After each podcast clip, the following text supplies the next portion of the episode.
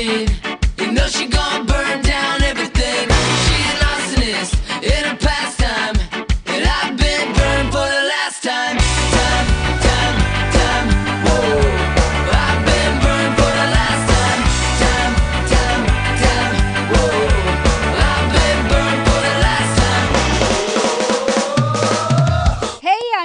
Sampson, and you're listening to What She Said right here on 1059 The Region.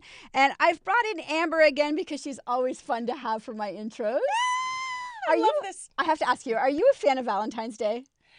Um, I have been and I have not been, so I've been on both sides. So I'm okay with it. I don't. I don't necessarily right. need it, but sure, why not? Well, you know, I'm a fan. I'm not a fan of it in general, Yeah. uh, but I'm a fan of ingenious marketing Okay. in and around it. I love this stuff. So, the one that came out last year was the best the El Paso Zoo. I don't know if you've heard this.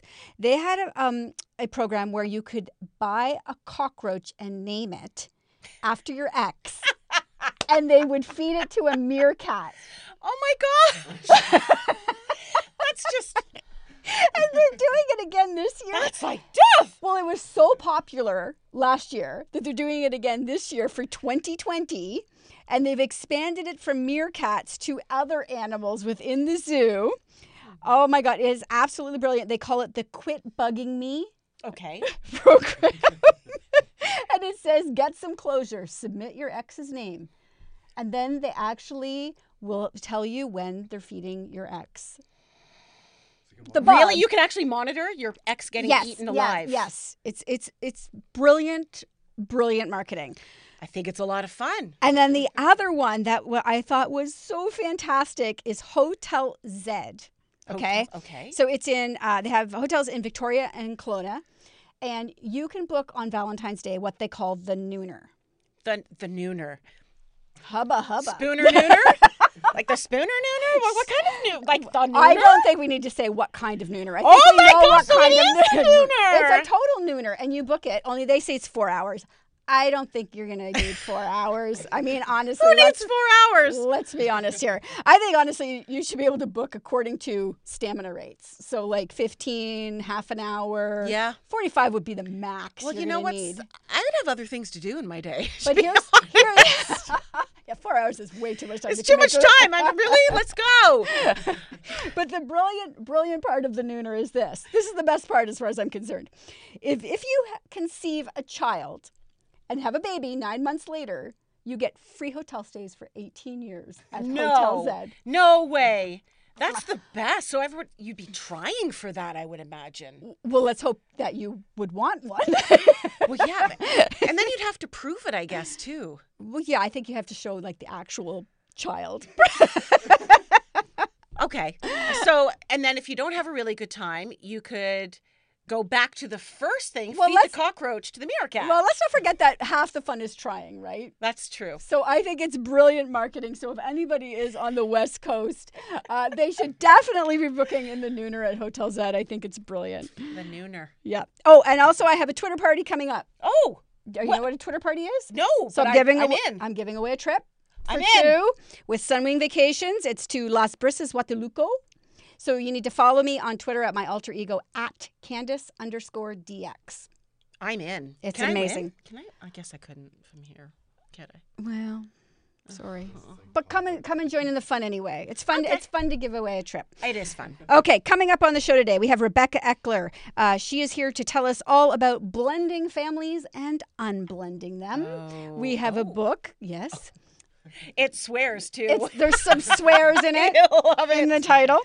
Uh, but you have to also go subscribe to uh, What She Said Talk with Candace Sampson on Apple and Spotify because we actually do a separate podcast with Rebecca this week that's really important. And it's about uh, moms and, and women in general having mental breakdowns and how to deal with that. Yeah. Um, also coming up, we have uh, we've been warned not to dip into our RSPs given the tax implications. Uh, but Dilys D'Cruz from Meridian Credit Union is saying there are some times when it's actually okay. Okay. So she's going to share I've that. done it. I've done it for to buy my house. First time home. That's one of the one of the things we talk about. And did you know that one in twelve Canadian adults aged twenty and over have cardiovascular heart disease? They've been diagnosed with heart disease. Yes, That's so troubling. yes, it is. So we're going to talk about that with with Amgen. Uh, Anne Brody is here to tell us what to watch and what not to. And uh, we have a Filipina Canadian rapper, Han Han, joining us, who is also a uh, operating room nurse. Oh wow. So she is Okay. Superwoman. Yeah, that's a lot. Yeah, That's a it's lot. amazing. More energy than I have. Be sure to follow us on social media. You can find all the links and watch today's interviews on whatshesaidtalk.com and check out our new and improved podcast on Apple and Spotify. It's free. Free. Yes, just search What She Said with Candace Sampson, hit subscribe, and listen on the go.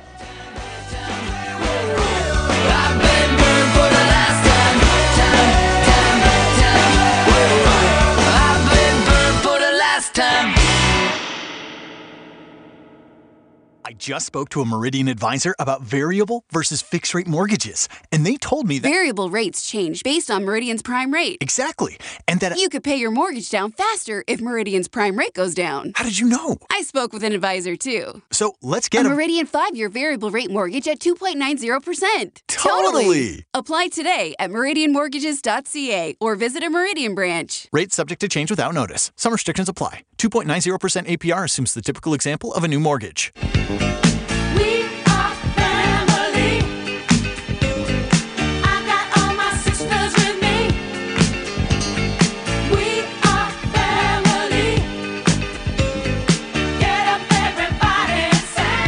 Rebecca Eckler is the executive editor of SavvyMom.ca, one of Canada's largest parenting resource sites. She's also the author of 10 incredible books. Known for her rawness and complete honesty in everything she shares, her latest book is called Blissfully Blended Bull. Welcome to What She Said, Rebecca. Well, thanks for having me. When you started writing this book, which is a memoir with a lot of humor, uh, what were you looking to achieve by sharing your story of being in a blended family?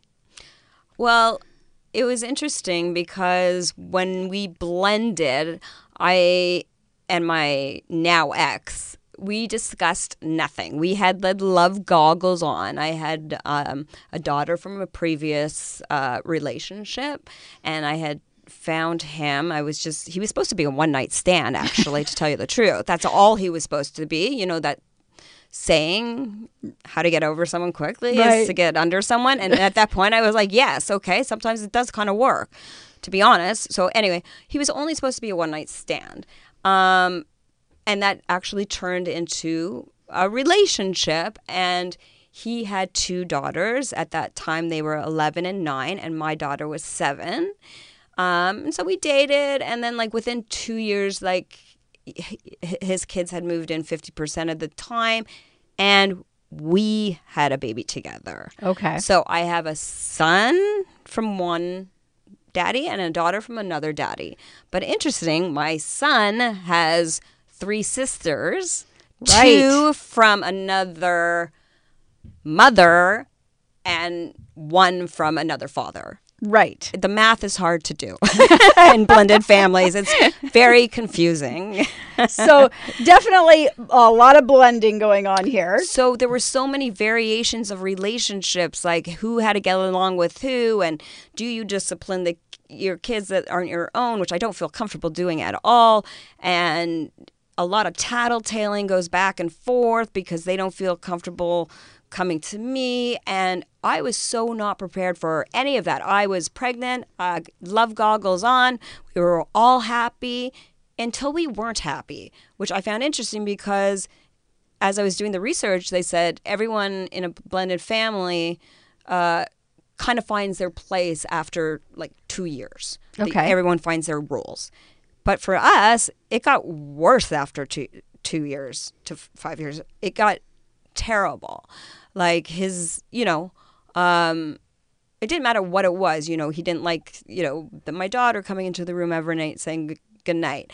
And of course, it's like my daughter. I raised her like, you know, on my own. We have such a close bond. Like, no one is going to be a prior. I have to be honest. As a mother, no one is going to be a priority over my kids. Like, Right.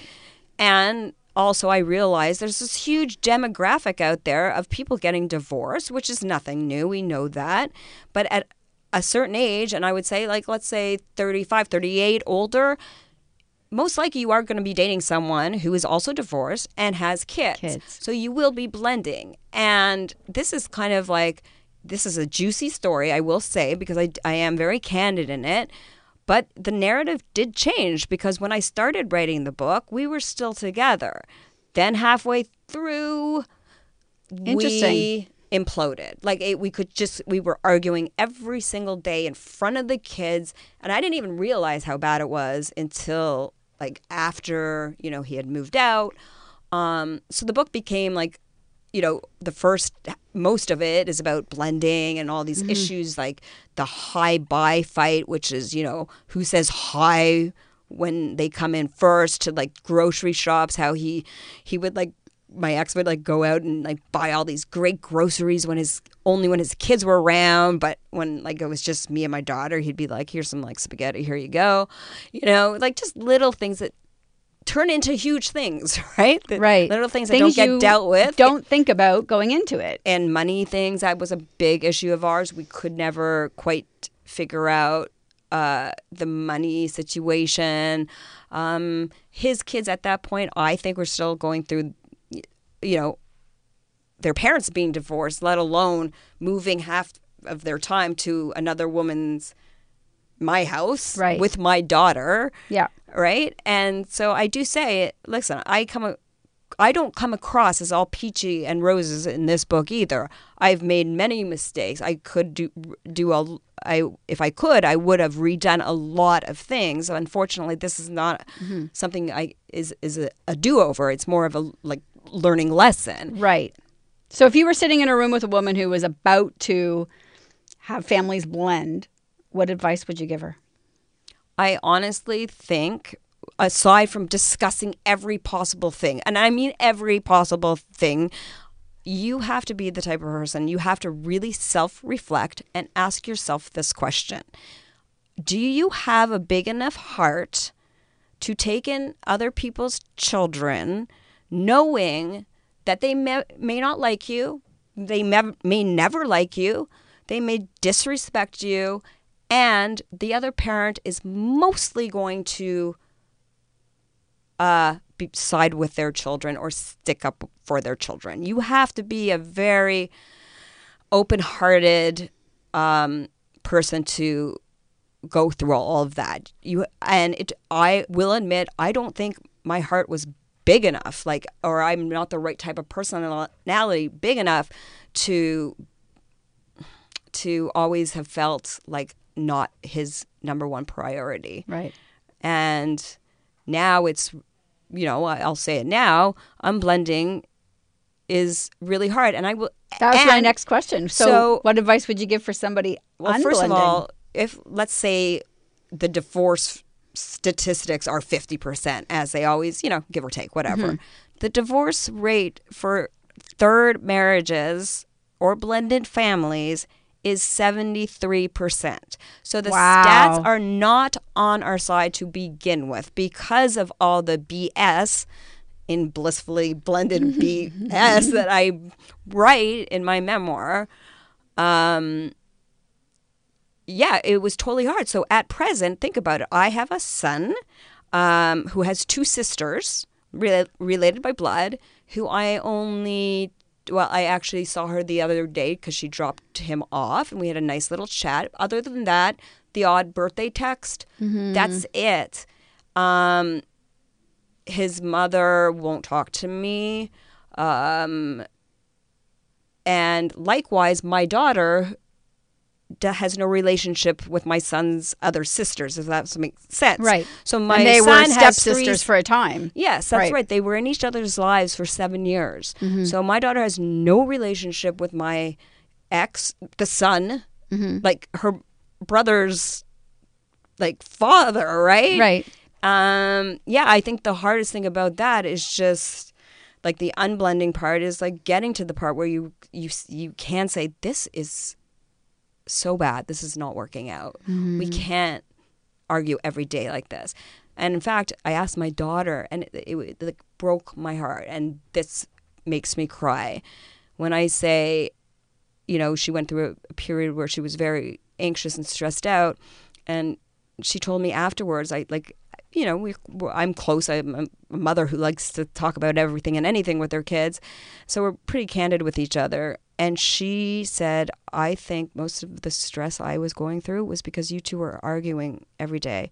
Not only that, she actually thought that was a normal relationship. She thought mm. fighting every day was a normal relationship. Mm-hmm. That was like a knife times a million to my heart.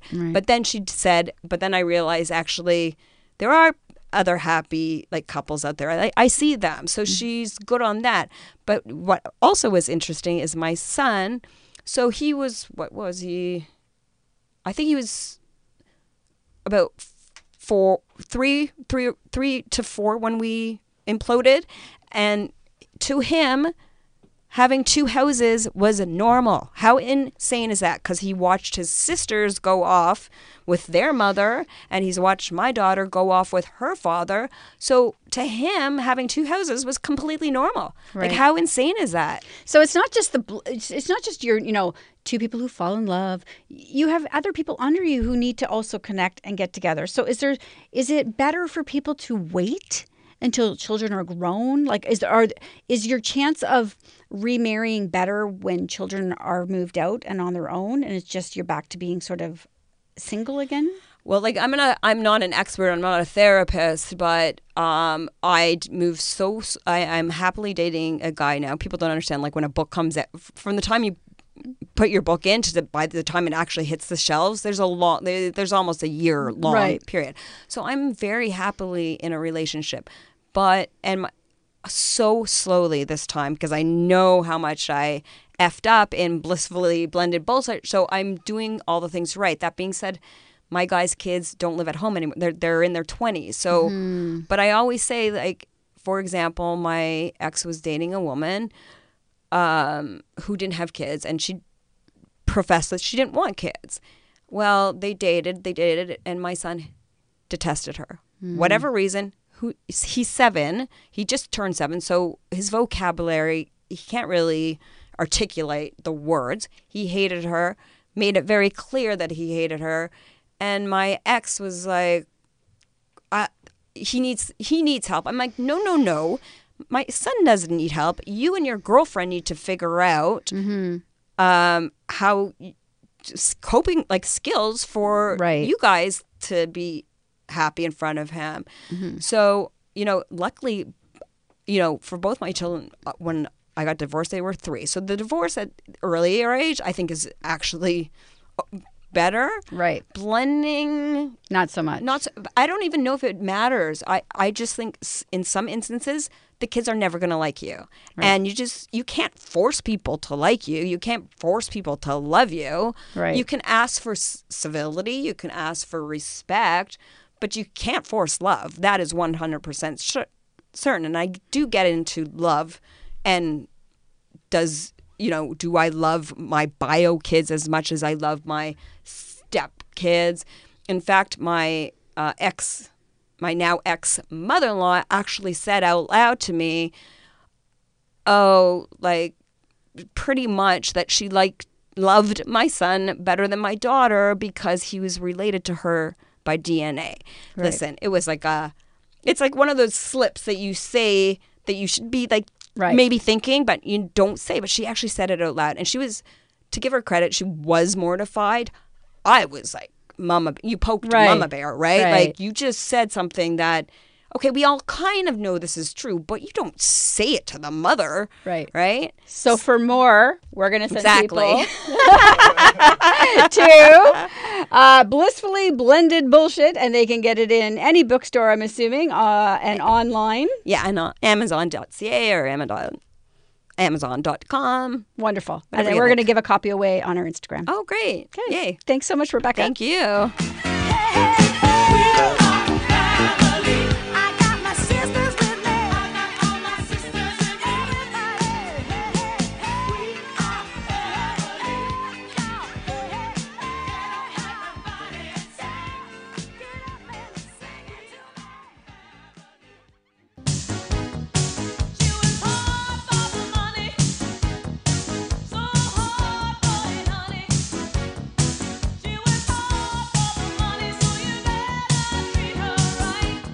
All been warned not to dip into our RSPs given the tax implications and loss of the contribution room. But my next guest says that there are some cases where you may want to consider withdrawing from your RSP. Dilys D'Cruz is the Vice President of Wealth at Meridian Credit Union and is here with me in studio. Welcome back to the show, Dilys. Great to be here. Oh, I'm so excited to meet you. I know that Kate and Christine have uh, done a bunch of interviews with you, but I'm excited to meet you. So, we all know the benefits of contributing to your RSP Right. As a great vehicle to plan for retirement. Uh, not only do you get to defer tax um, on any growth that happens within the RSP, but you also get the benefit of reducing your current taxable benefit, right? That's right. Yeah. Yeah. So, what are what are some of the cases you said where people may want to consider withdrawing from their RSP? Right. Okay. So let me go on record to say I'm not advocating that you Mm-hmm. go in there and withdraw because your RSP is a long term investment, right? And you really start out with the intent of using it for retirement. But like I like to say, life happens and things along the way can happen where um, maybe you've gone through a job loss, maybe you've Or a divorce, Or a divorce. We'll talk about that. um, you know, maybe you're going through some financial hardship. And I know that um, there's this big um, fear of dipping into your RSP, but there are some reasons and there are some programs that allow you to do that. We will talk about if you've gone through some hardship, what you should do. But I want to talk about the programs that enable you to go in. And so the first one a lot of people know about is the first time home buyers plan. And so the great news on that plan is it used to be 20, 25,000. It's now 35,000 that Oh, you great. can yeah, the government just uh, upped that uh, for 2020. So 35,000 if you're married, uh, two you can withdraw, that's 70,000. So um, the the catch there is you have to pay it back in 15 years, which isn't a catch. You take it out Right. tax free, you're paying yourself back. And so um, with the way house prices are today, it's a great way to start saving. You put in your RSP, you take the tax deduction, you don't pay tax on the growth, and then when you need it for your house, you take it out tax free as long as you pay it Seems back pretty over smart. 15. It's pretty smart. So Mm-hmm. definitely the way to go. Now, what I did want to say is, uh, with the new uh, budget that was announced, this was this is a really good news story. That if you've gone through a divorce, Mm-hmm. you can actually use the home buyers uh, plan to go That in is- there and buy a house, and I think that's fantastic. It is fantastic. Yeah. As somebody currently going through a divorce, I think it's great news. Yeah. yeah, yeah, because you know financially, divorce impacts uh, both sides,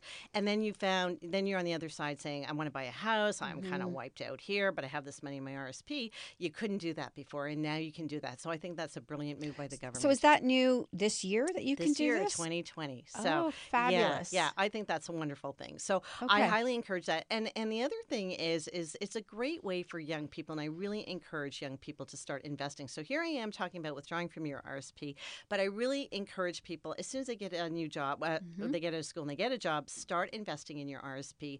I know it's hard for young millennials or they're probably gen z's right um, to start thinking about um, investing in an rsp but because you can use it for buying a house it's the way to go I think retirement seems so far off when you're that Right. young, right? But honestly, you're right. It's for even for um, buying a home, Yes, which is not so far off, Right. And a lot of you know, I know my 17 year old probably can't wait to get out of the house. yeah yeah yeah you know, yeah. so I can go home and tell her, hey, you can save for a house. yeah and, and you kind of detach that retirement thing from it but yet you have it in the plan That's right. Uh, So another uh, time you might want to dip into it is is let's say you want to go back to school so that you're not a student. Oh, am I talking to you? I went back to school. school, right? Um, I, I'm so- your I'm your client. Perfect. Perfect. so, if you want to go back to school, there's the lifelong learning program, and you can take a, out to uh, up to twenty thousand dollars over a two year period Oh, to go back to school. Now, if you're coupled up and you're married, your spouse can contribute to that too, so you can actually get forty thousand dollars.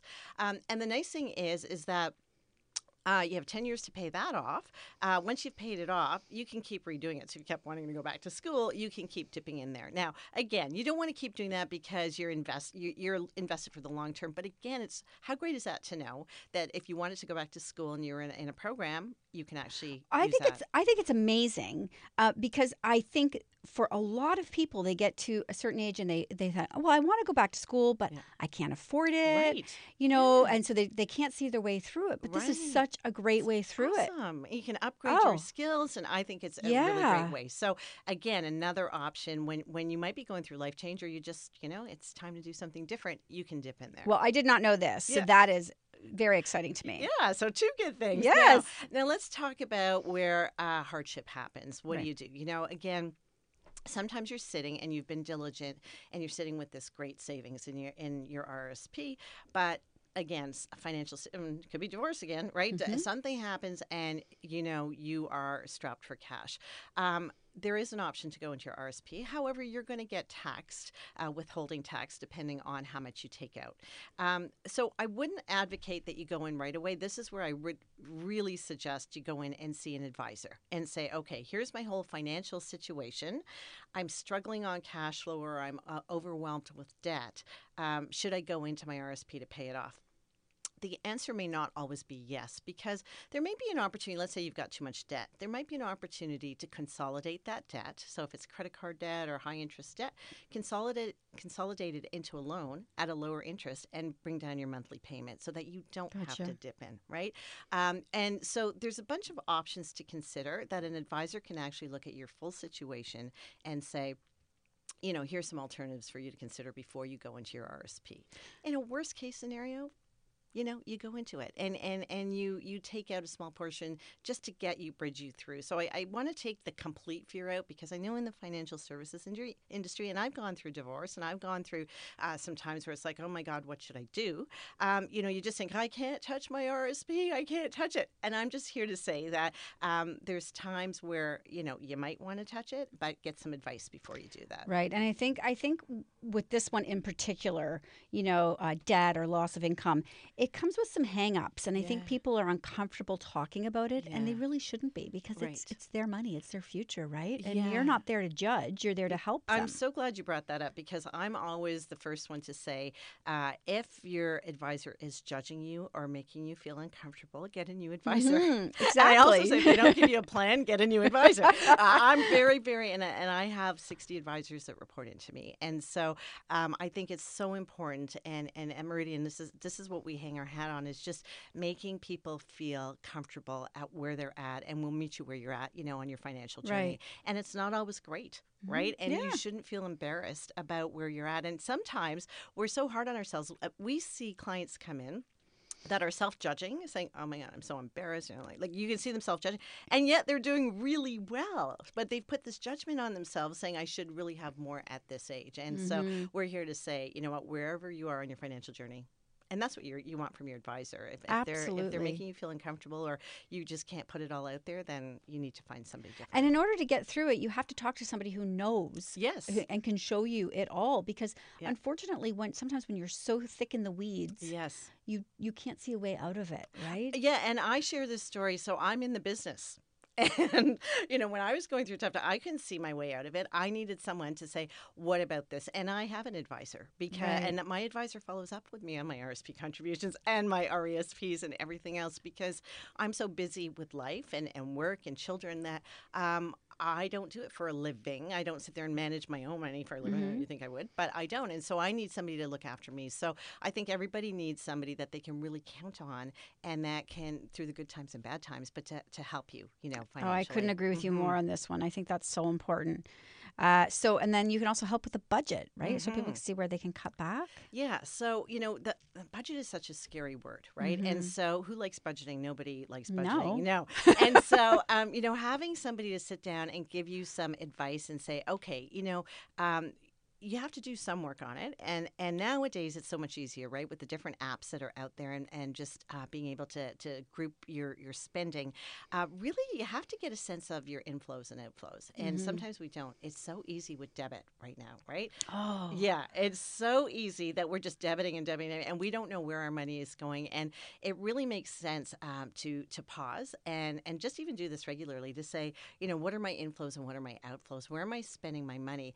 Um, because you might find that you're spending more than you have, and that's so easy to do with with credit, but especially debit because that's all we do. We you know use our debits all the time. Well, I, right? st- I I stopped myself from going to Costco the other day because I said I, Yes. I I refuse to go to Costco because I'm going to spend money I don't have on things I don't need. Yeah, yeah, yeah. Well, you know, I, I go into Costco with the intent of you know just you know, 100 bucks, Right. 150. That's never going to happen. No. it's three, four hundred dollars because this is such a great deal, and oh my god, I got to buy that, right? So I mean that that's exactly it. Because when you put yourself in that situation, uh, it's hard to control it, right? So um, these are the kind of things an advisor would do. You go in, they would help you with a budget, and sometimes it's not. Again, if you're overwhelmed in debt, uh, it may not be an all or none. It may not be I have to pay off all my debt and can't save. There might be an opportunity, like I said, consolidate your debt and start putting money towards your RSP, you know, uh, and take a small portion and take a, get rid of the high interest payments, and then take a small portion and put it into an RSP.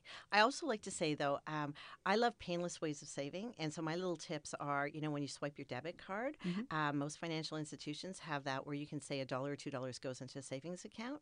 I do that all the time, and Oh, they- that's a great tip. Oh yeah, Smart. You don't feel it, right? Yep. So it just goes into a savings account, and again, again, when you are working off your paycheck, a lot of employers, you know, allow you to just take a portion off and uh, transfer it into an RSP program. Take advantage of those automatic savings plans that Yeah. come right out of your account because then you don't have to worry about and it. it's painless. It's painless. Yes. Right. So where can people go to get more information? Yeah, go to our website, meridiancu.ca, and uh, type in your location. You can find an advisor or branch near you. Okay, thank you so much, Dilys. We're going to see a lot of you this year, so I'm Yes, you excited. Okay, Yeah, great.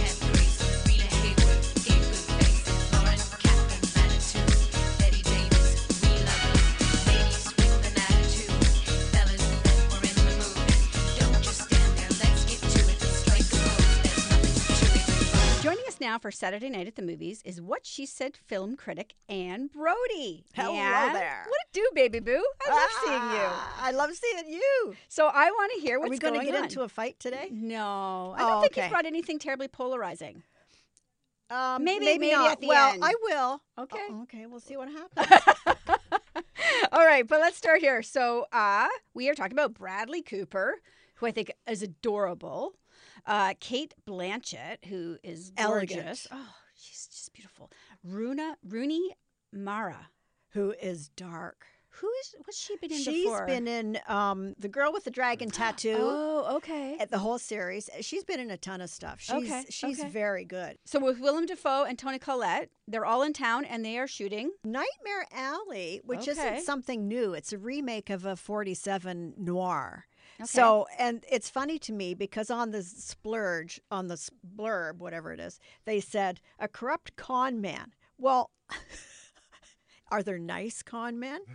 so this corrupt con man joins forces with a psychiatrist to steal money from people. So, but my point is, don't be surprised if you're going to see them somewhere on the streets. Oh, Don't harass them, but just nod Yeah. and be nice and welcome them to Toronto. They're going to be a very here. Canadian welcome. Well, yeah, that's Yeah. what we want. Right. And um, they're here till I think around March 3rd. Nice, nice. Okay, so this movie, I have actually seen the previews for this, and I'm super interested.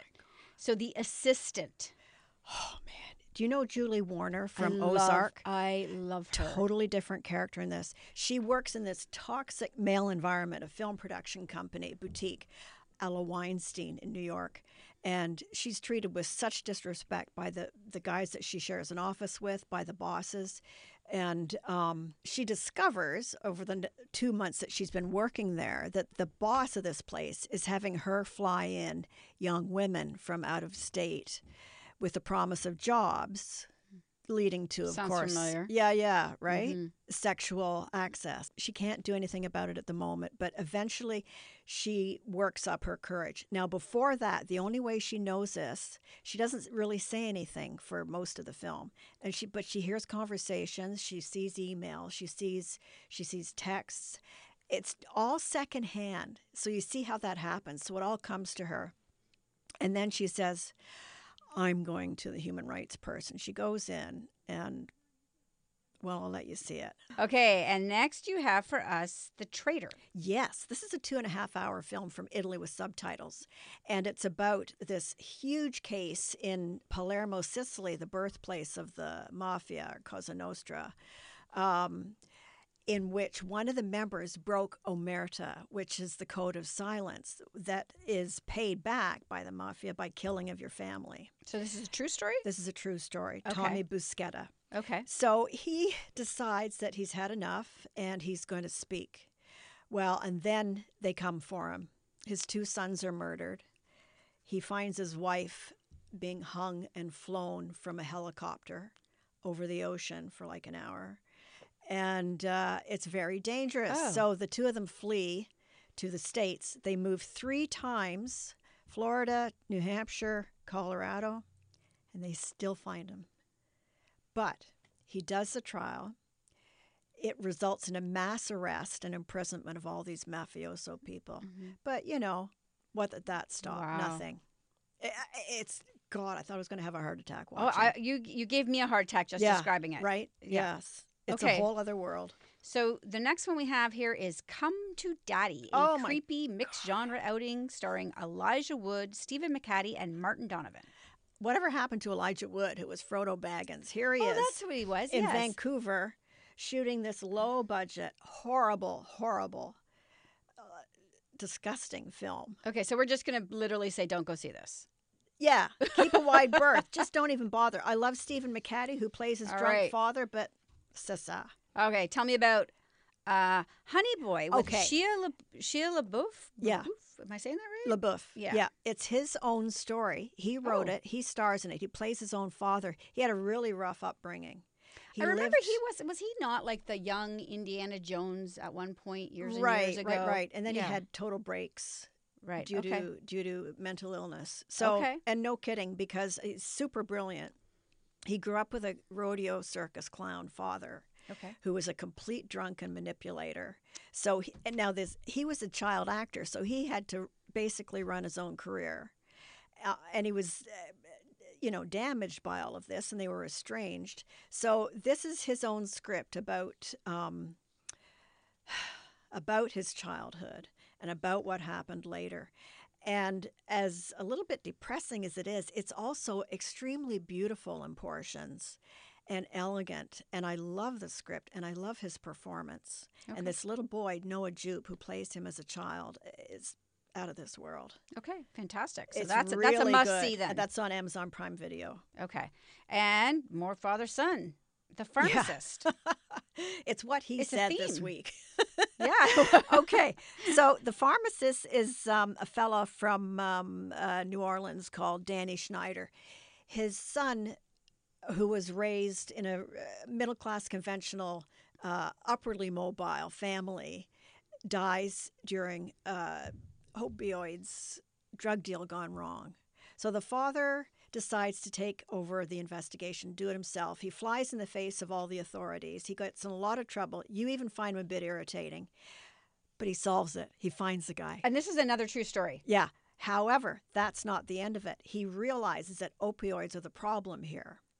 And he, again, this one man sojourn into that area, he finds an illicit pill mill that runs at night only that hands out Xeroxed prescriptions from a doctor who's on site to hundreds of addicts every night. Okay. So he manages to So I'm just going to skip. A, infiltrate. you've got more on the blog, but I'm going to skip us to the end because I want to hear about this. Uh, HGTV Canada's new real estate hot market follows. So you are. How do you feel about this show? I'm not happy about it. I mean, it appeals to, I would think, I mean, it's, they probably say, but it's aspirational. They have these these real estate people looking at multi-million dollar properties, and they're so um, jaded. They go into this massive house on Lake Simcoe, and this kitchen. You'd give your eye teeth for this for a third of this kitchen. They say, no, we don't like it. It's got to be upgraded, Right. and it's just so So it's a little obscene. it's obscene. It's decadent. I- It it kind of makes me mad. It's ve- I think it's going to be very polarizing, but I think people will watch just for that reason. Interesting. Okay, I'm, I'm interested to see what the response is going to be. Thank you, Anne. As always, we're going to leave it there for now, but you can find more movie and TV reviews up now at whatshesaidtalk.com. Thank you. Thank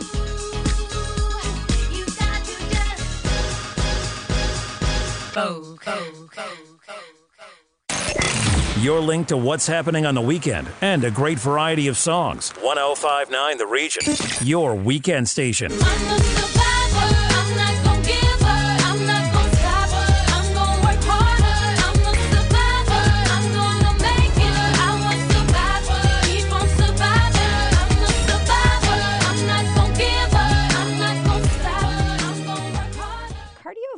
Disease is one of the most significant public health issues in the world today. About 1 in 12 Canadian uh, adults aged 20 and over live with diagnosed heart disease.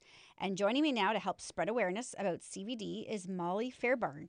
She's the Senior Medical Advisor of Cardiovascular at Amgen Canada. Welcome to the show. Thanks for having me. So I'm I'm actually kind of curious. Diagnosed heart disease. So explain that to me. So is this like you're diagnosed after a cardiac event, or can you be diagnosed before a cardiac event? You can be diagnosed before, so it's a bit of a it's a bit of a tricky thing to explain. Uh, patients who have an event are automatically diagnosed with heart disease. So right. Often It's this sort is of an a- easy in. Right? Yeah, but not easy. But you know what I'm saying. Yeah. Absolutely. If you've had heart attack Yeah. or a stroke, those are kind of the key things that qualify you to have heart disease um, or cardiovascular disease in general. A heart attack, of course, is heart disease. Right. Other things that may lead you to have the diagnosis of heart disease, but are not necessarily an event, would be if you've had uh, coronary buildup, which means plaque in the arteries. And sometimes this can present in patients as having crushing chest pain that doesn't go away. They might get an investigation by their doctor. They might be sent for um, like an echocardiogram or or other testing that's appropriate for them, and that may lead them to having a diagnosis before they have uh, a- an attack. I was just going to say. So in an ideal world, you would love like to be diagnosed before to prevent having a larger event take place, right? Ideally. yeah, could hope. or at least you know have your risk factors recognized Yes. and managed for sure. Okay, so heart disease is the second leading cause of death in Canada. Um, so who's at risk? It's a great question. I think all of us can look at you know our own selves to see what kind of risk we have, and everyone has a little bit of risk. But the guidelines say that there are certain groups of Canadians that are at larger risk than others. And when you think about cardiovascular risk, there's generally three ways you can think about it. There's the things that you can't change, which are things like your age, your gender, or if you have a family history. There's things that are related to medical conditions you might have. So if you have diabetes, chronic kidney disease, elevated cholesterol, or hypertension, for example, those are things that will elevate your cardiovascular risk generally. And then the third thing is lifestyle factors. So if you are um, at risk because you have metabolic syndrome or you're a smoker, those are other things that would contribute to your cardiovascular risk. And your diet, I, I imagine, Absolutely. plays a large factor into that as well. So, is there a difference in risk between men and women? This is such a great question. Um, so, men and women are both at risk, absolutely, of cardiovascular disease. Men do have more heart attacks in general, but the important things to know about women are that when women have a heart attack, their symptoms might not be the same as a man. A man might feel that typical chest pain or, or arm pain, but a woman may present atypically, which means they may have things like back pain or nausea as their first sign of a heart attack. And actually, the statistics show women are often underdiagnosed and undertreated, even if they already have um, had an attack or have cardiovascular disease. Would a woman be more likely? I don't know if this is true or not, but a woman would a woman be more likely to dismiss the symptoms? It's possible. Some studies have shown that. right. I remember a great commercial with Elizabeth Banks. I saw that actually. It's a wonderful. She did it a couple of years ago. She was a mom and she was getting ready. And she just kept dismissing and brushing off all of the uh, symptoms. So I thought that that was interesting. So Yeah. Amgen just conducted a survey about CVD. So tell us about some of the findings. Absolutely. I'm glad we did the survey. I think it's really important to look at this issue. Um, so, this is a survey globally um, and actually conducted locally as well. So, in Canada, we had 250 heart attack survivors, and we looked at their perceptions about their heart disease and the actions they're taking to reduce their risk. And in general, it was found that um, many heart attack survivors in Canada do have a really, uh, they're motivated to take action, but they may not know what actions to take. And in particular, they may not fully understand the relationship between elevated bad cholesterol or LDL cholesterol and their risk of a, another heart attack. And actually, February is World Heart Month. So, we're trying to spread the word on the importance of managing your risk factors for heart disease and, and talking to your doctor to learn more. Okay. So was there a stat in there that surprised you the most? Yeah, actually, there was quite a few stats that surprised me. Uh, I would say the stats that kind of linked together in my mind that really surprised me the most were that. Uh, first of all, a good stat is that 88% of heart attack survivors have had their cholesterol checked in the last year. And actually, most of those patients do understand that elevated bad cholesterol plays a role in heart disease and future heart attacks. But only half of heart attack survivors know what their current cholesterol is or their target cholesterol. So there seems to be like a, a lack of, it's almost like there's a disconnect there and there could be room for improvement. That is surprising to me. Okay, so 56% of heart attack survivors do not consider high cholesterol to be a chronic condition. So another disconnect. Totally. Okay, so why do you think that is? Why do why do you think people think that? You know, I think th- part of it could be uh, that cholesterol is a silent thing. You don't really feel it when it's elevated. You don't really monitor it uh, closely in general. And actually, the survey showed that heart attack survivors um, often don't look at their cholesterol levels. So only, I think it was 43% of heart attack survivors uh, don't monitor their cholesterol as a result of their event. So even though they know it plays a role, they're they're not really paying attention to it. Uh, and also, 41% of those survivors said that they haven't had a conversation with their doctor about what cholesterol means for their risk of future events. You know, I think we go in and we get those blood tests, we get the results back, and we just probably you don't know what it means. So you just, you know, but yeah, we should be having those conversations. Absolutely. So, how can people re- improve their heart health and reduce the risk of life changing CVD events? Yeah, this is so important. And I think in general, uh, kind of going back to those buckets of, of risk factors I mentioned in the beginning. So, uh, talking to your doctor is the first step. We're all different. We all have different things that might be driving our cardiovascular risk, uh, whether that's lifestyle factors, if you can improve on your diet, or if you can move a little bit more, if that's appropriate for you. Uh, if you're a smoker, reducing or quitting smoking, of course, is important as well. And managing those chronic conditions we mentioned. So, cholesterol is a big one I mentioned that's related to heart disease. Uh, hypertension or elevated blood pressure as well as you know diabetes if you have that so those are some of the things you talk to your doctor about to learn if those are driving your risk and if there's anything you can do about it Okay. What actions can survivors take to lower the risk of another heart attack? So, because great- does your is your risk elevated? After, I've, so I've heard conflict conflicts on this. So I've heard that after you have a heart attack, your risk is actually lowered because you're on medications, you're being monitored. Mm-hmm. Is that true, or do you find that the risk is elevated? Well, it, and this is a fantastic question as well. So, the studies actually show that if you have a heart attack, your risk of having another attack in the next two years is actually 40%, despite being on appropriate therapies. So, that risk is there. You're at higher risk. It's kind of that critical period uh, where it's even more important to talk to your doctor about how you can reduce your risk. Well, this is where lifestyle change probably comes in. Lifestyle, Huge. managing those conditions I mentioned, really having that conversation with your doctor about what it means for you. Okay. So if you're concerned about your cardiovascular health, you should obviously see your doctor. Right? Yes. Anything else they should do? Um, there's definitely, like we mentioned, those lifestyle f- factors that are playing a role, um, managing those chronic conditions, trying to understand what their individual risk drivers are, whether that's cholesterol, whether that's, um, you know, maybe they could be more active. Maybe there's other things they can do that are related to their other medical conditions or things we haven't discussed today. Okay. Yeah. Okay. So where do you recommend people go to get more information? of course, their doctor, um, first and foremost. Heart and Stroke has really great resources on their website. So heartandstroke.ca, I believe, is the is the website. There's a lot of great resources there. So I'd highly recommend uh, that as a, as a resource as well. Okay, so since it's February and it is Heart Month, Yes. uh, we hope everybody goes out and uh, takes care of their heart this month. So, Molly, thank you so much for joining me today. It was a Oh, pleasure to have you. I Thank hope you you'll come back. me. Yeah. I'm a survivor. I'm gonna make it. I will survive and keep on surviving. Sa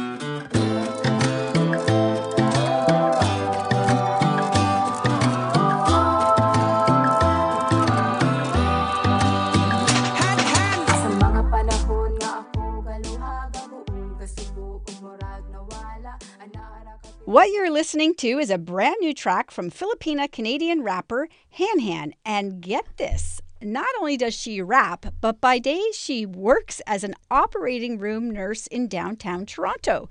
Welcome to the show. Hi. I'm so glad to have you. Thanks So for having me. Fascinating to me. So I want to know Mm-hmm. what's your side hustle? Are you actually like, is being a nurse your side hustle or is rapping your side hustle? Uh, rapping is the side hustle. Oh.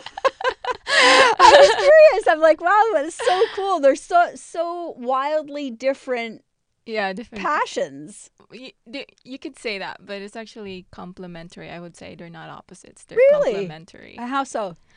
Um, I started out music as just a ha- hobby and some sort of like a safe space for expression and catharsis. So Okay. I think everyone needs that for your own mental health. So it's kind of related to healthcare in, too, like that's art amazing. therapy. So So how long have you been doing this? um, since 2009. Yeah. Okay. So I started before I was a nurse. So Okay. And so, sorry, how long have you been a nurse?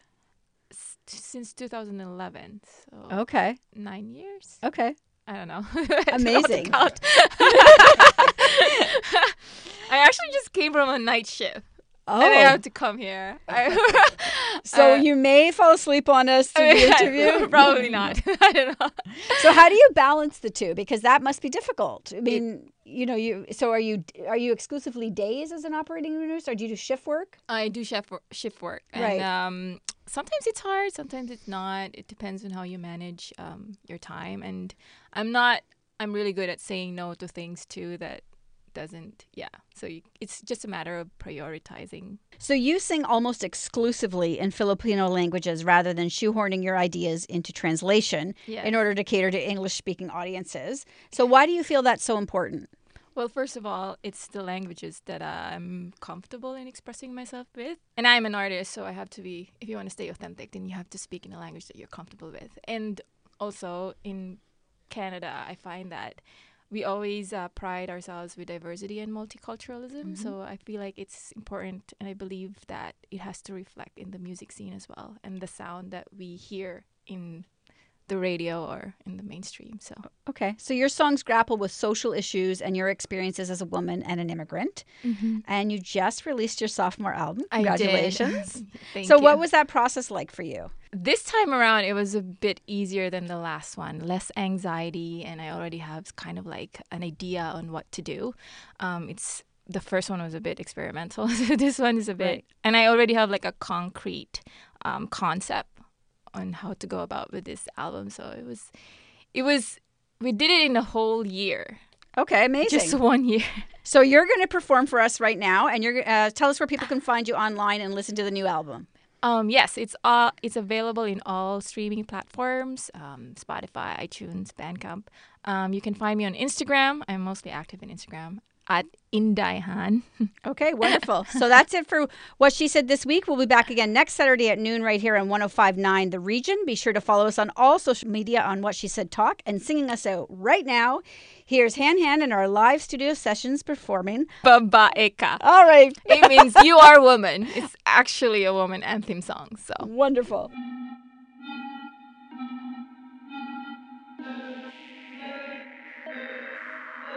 Babae, ikaw ay isang silungan na mula.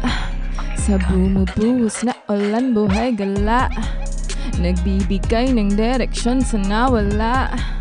Mahalaga, kumare Nakamamangha ang bihag mo ang ganda Na hindi lang sa dikit ng iyong mukha Kundi pati sa puso mo't kaluluwa mga lalaki sa iyo'y sumasamba Naaabas sa iyong dangal, e ano ba? Aminin na, sabihin na Ang ganda ko, no? Ang ganda ko Ang ganda ko, no? Ang ganda ko Ang ganda ko, no? Ang ganda ko Ang ganda ko, no? Ang ganda ko Sino panalo? Sino diwata? Sino ang hari? Ang bakunawa? Isang between? Makapangyarihan? Eh ano ba? Aminin na Babae Musmus na sanggol sa iyong mga bisig Hubog sa iyong pagmamahal, ika'y maghisig Bumangon ka sa pagkadapa Kumare, ikaw ay inaasawa at anak. Kasuyuan, kapatid at kaibigan. Ika'y pinuno, mamamayan Tagapagtanggol, isang sandigan. Eh ano ba? Aminin na Sabihin na Ang ganda ko no? Ang ganda ko Ang ganda ko no?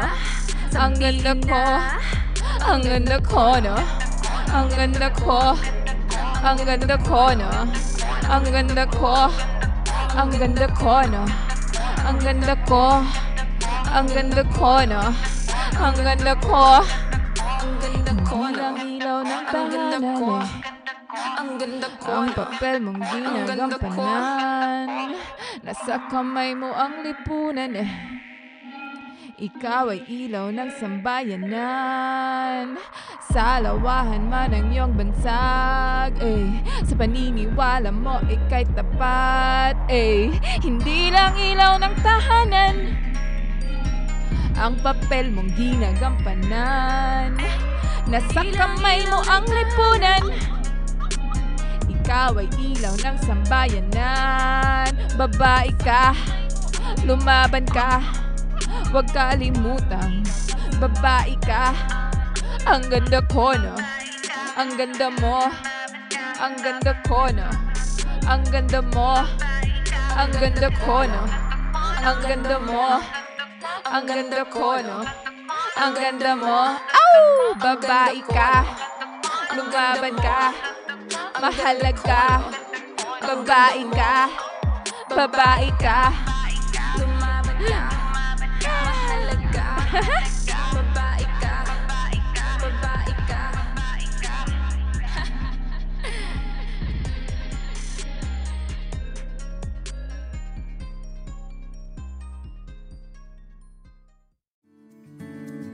on a journey like no other, where you will discover many roads that will lead you to a happier, healthier, and more stress free life.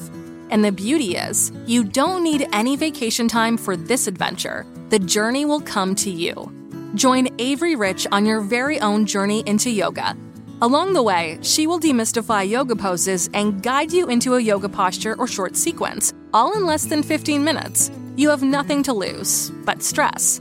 The Journey into Yoga podcast. It's not for people who like yoga, it's for people who don't like yoga. Follow or subscribe on Apple Podcasts, Spotify, Amazon Music, or at averyrich.com. I'm Jeff Woods, and I'm shining a light on music and the rock stars who make it. He just was one of those people. He, he stood out. He was a magic guy. He really was a magic guy. All, we all have faults. He had the same amount of faults as we all had. This was before Led Zeppelin. Robert was full on. I mean, he was Led Zeppelin without the band behind him. He had the hair, the jeans, the whole thing, you know, and he was amazing. The Records and Rockstars podcast, heard around the world and yours to hear wherever you get podcasts. All the episodes from JeffWoodsRadio.com. Another Sound Off Media Company podcast.